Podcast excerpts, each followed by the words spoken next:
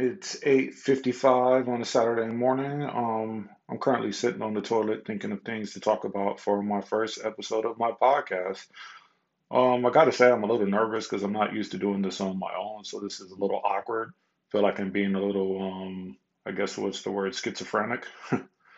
But yeah, let me go ahead, uh, stand up, wipe my ass, wash my hands, and get to the point of this. With that said, hit the intro.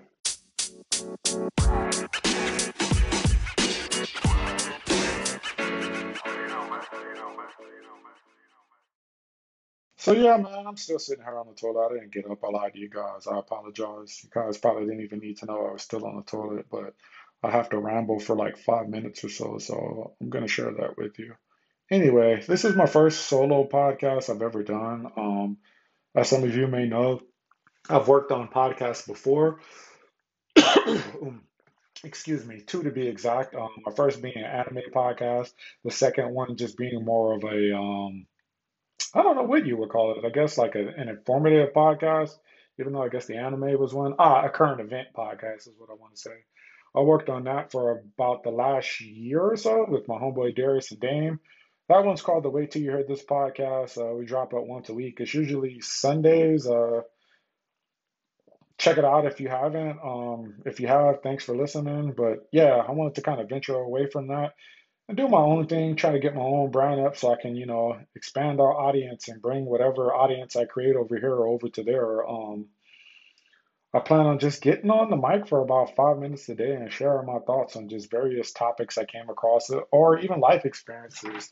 Today, I don't have anything in particular to talk about. I just wanted to get my first solo podcast under its belt. So here we are doing this. So sorry if it's a little rough around the edges or it's not what you were expecting. I know a lot of you guys know me to say like some really wild shit or just have some insane thoughts on things. But today is, you know, it's what nine o'clock in the morning. I don't have a lot of that yet. I probably got to get some coffee and wild the hell out. But I promise you, as this podcast continues, it'll get better and you guys will get all of that weird shit. But with that said, I did go for a walk this morning. Um, during that walk, I was just looking at random news and I came across a post from Mobb Deep and it was saying today in hip hop history, they dropped Survival of the Fittest. And that shit's kind of wild because I never really, you know, thought about how long ago that came out. And according to the article I was reading, I think it said it was like 25, 26 years old. And that shit's crazy. I was like, what, 11, I think, when that came out? I'm 37 now. Uh,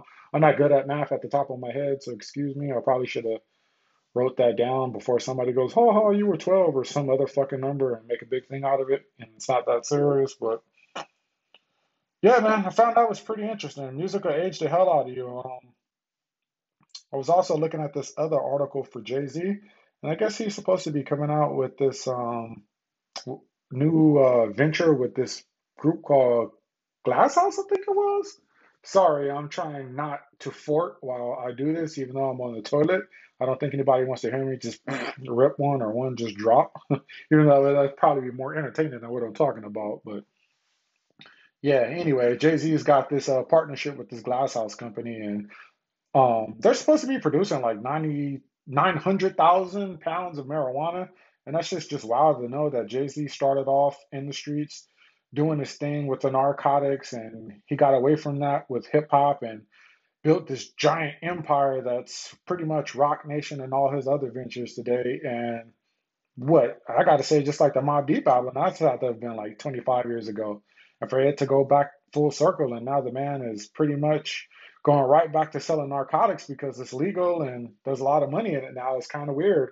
Well, I won't say weird. It's just wow because I'm pretty sure even Jay Z thought at 50 years old he would be retired from that aspect of his life and doing bigger and better things. But here we are with him making this lucrative deal that's going to probably make him another billion or possibly two billion dollars in the next 10 years. And it's just crazy to really think about where life will bring you.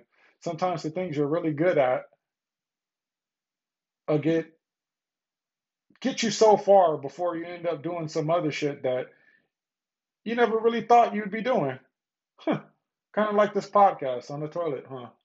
Anyway, I'm just rambling and I'm almost at my five minutes, so I'll let you guys go. Um, tomorrow I hope to have a little bit more interesting things going on in my life to share with you guys. Um, thanks for tuning in and I'll catch you then.